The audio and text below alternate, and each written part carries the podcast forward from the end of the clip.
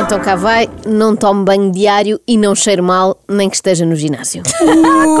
O quê? Não pode ser. Calma, eu não estava a falar de mim. Era uma citação, eu esqueci-me de fazer aquelas aspas no ar que eu gosto tanto. E em, em rádio funciona muito bem, Muito. não é? Deviam ter estranhado a parte do nem que esteja no ginásio, não é? Porque eu nunca estou no ginásio. Pois é Bom, verdade. quem disse isto foi a Mafalda, mas já lá vamos. Vamos começar antes pela Vanessa Correia, que tem 33 anos e só toma banho uma vez por semana desde sempre. Ou seja, eu fiz contas, tomou até hoje 1721 banhos, enquanto que uma pessoa normal, aqui entre aspas novamente, Aham. daquelas que apreciam, sei lá, um bom palmo olive com extrato de aloe vera, tomou qualquer coisa como 12.053 banhos.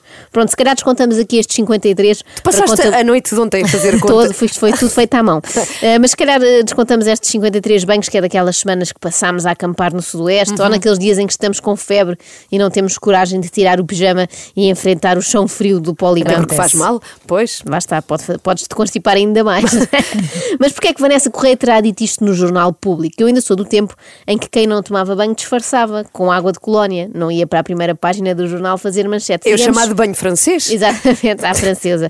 Digamos que isto é um misto de tradição familiar e decisão com base científica. Por um lado, Vanessa conta que lá em casa sempre foi assim e que só tomava banho quando queria, nunca por obrigação.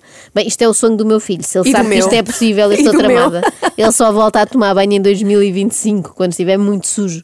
Atualmente, Vanessa diz que se informou sobre este assunto e acredita que ao tomar menos banhos conserva melhor o microbioma da sua pele. Os cientistas chamam-lhe microbioma, para o comum dos mortais é o sebo. Diz que o microbioma é uma camada que ajuda a proteger de agressões exteriores. Eu acredito. Vamos lá fazer um exercício aqui as três. Vamos. Já alguma de vocês viu um sem-abrigo constipado? Nunca, não é? Não se vê. Eles- Graças É ao microbioma que está Claro. Uhum. muito bem mantido, não é? Isto é, é científico. A Vanessa é capaz de ter aqui um ponto. Bem, e não está sozinha. Vamos então à Mafalda, no mesmo artigo do público, fiquei a saber que a Mafalda não cheira mal nem no ginásio. Também reduziu a toma a 3 ou 4 banhos por semana e só um deles, isto é muito importante, só um com sabonete. No resto dos dias, prefere passar um paninho úmido onde há mais proliferação de bactérias. E que sítio é esse? Axilas, Ah. sítios assim, assim, dobras em geral. Refegos. Ou seja, Mafalda faz a sua higiene pessoal da mesma forma que eu limpo a bancada da cozinha, não é? Com um paninho úmido. Só que sem usar sif, claro. A Mafalda diz que isto é o futuro e eu achei isto bastante reconfortante. É que assim já não vou ficar com tanta pena quando falecer. Eu até agora pensava, ah, não quero morrer nunca, não é? Quero ver o meu filho crescer, tenho muitas coisas para fazer, livros para ler, filmes para ver, mas de repente o futuro é uma turba de gente que não usa roll-on e só toma banho ao domingo, por isso se calhar está-se melhor no Alto São João. Pronto, Para já ver- vou, para ver de cima. Já vou mais consolada. Não, e para não cheirar mal. Ai, claro. Se bem que no Alto São João, pronto. Enfim, há ainda um terceiro depoimento que é da Bárbara. Este artigo dá uma certa má fama às mulheres, não é? Não podiam ter arranjado, sei lá, um homem que também confessasse só tomar banho na primeira terça-feira de cada mês. Não há? assim parece que é uma coisa feminina. Não, são realmente. três mulheres a falar. O que me espanta mais nestas pessoas nem é a falta de ensaboance, na verdade. É mesmo o tempo de introspeção que se perde, não é? Não há nada como um bom duche para pensar na vida. Eu uso muito para isso, não sei quanto a vocês. Ou então fazer um bom karaoke. Aposto que a Ana Galvão faz bastante. Muito. Sei lá, cantar o último êxito da Anitta enquanto se limpam com toalhetes não é bem a mesma coisa, não é?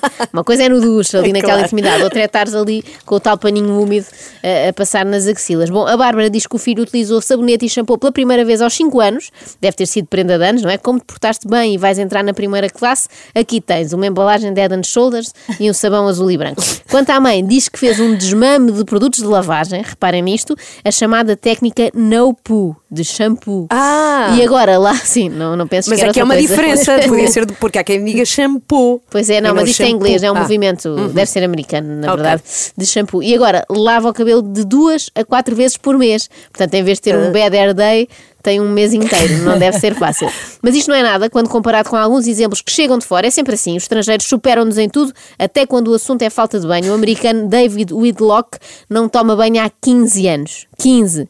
Conta que quando alguma parte do corpo está suja, lava apenas essa parte. O que vendo bem dá muito mais trabalho do que lavar o corpo inteiro, não é? Imaginem lavar só o cotovelo esquerdo, sem molhar o resto. É difícil.